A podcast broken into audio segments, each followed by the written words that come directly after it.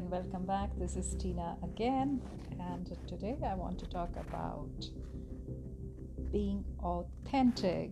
That's something that a lot of us have been hearing in the past few years, months and weeks, and everybody talks about wanting to show up as they are, being authentic, and that's me, take it or leave it, and uh, living authentically the way they, they please.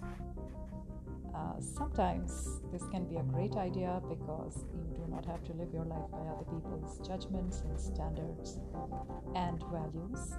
Your life is your own, and you have every right to develop it the way you want, to design and create it the way you want.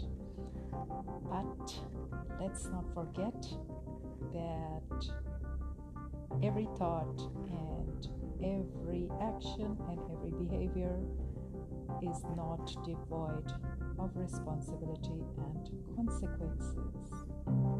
So while we are being authentic and while we are creating life just the way we want it, we must remember to root ourselves in our own values, to be living that life, uh, being very, very aware of the repercussions and the consequences, and of taking full responsibility for our actions.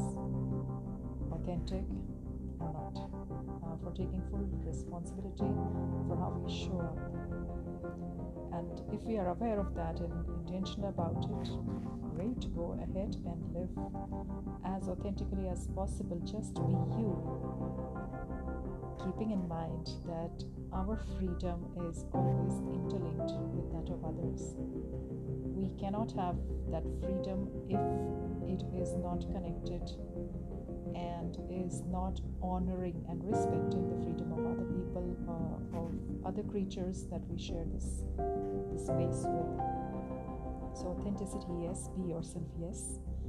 Uh, step into your uniqueness and don't mold yourself into others' shapes and forms that others want you to show up in.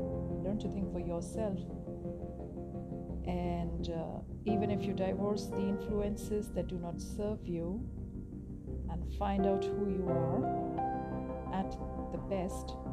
Keep in mind that uh, freedom comes with its own responsibilities, and the ultimate freedom is when you are able to self-discipline and self-regulate according to the values that you wish to live by, keeping a healthy regard and respect for the freedom of other people.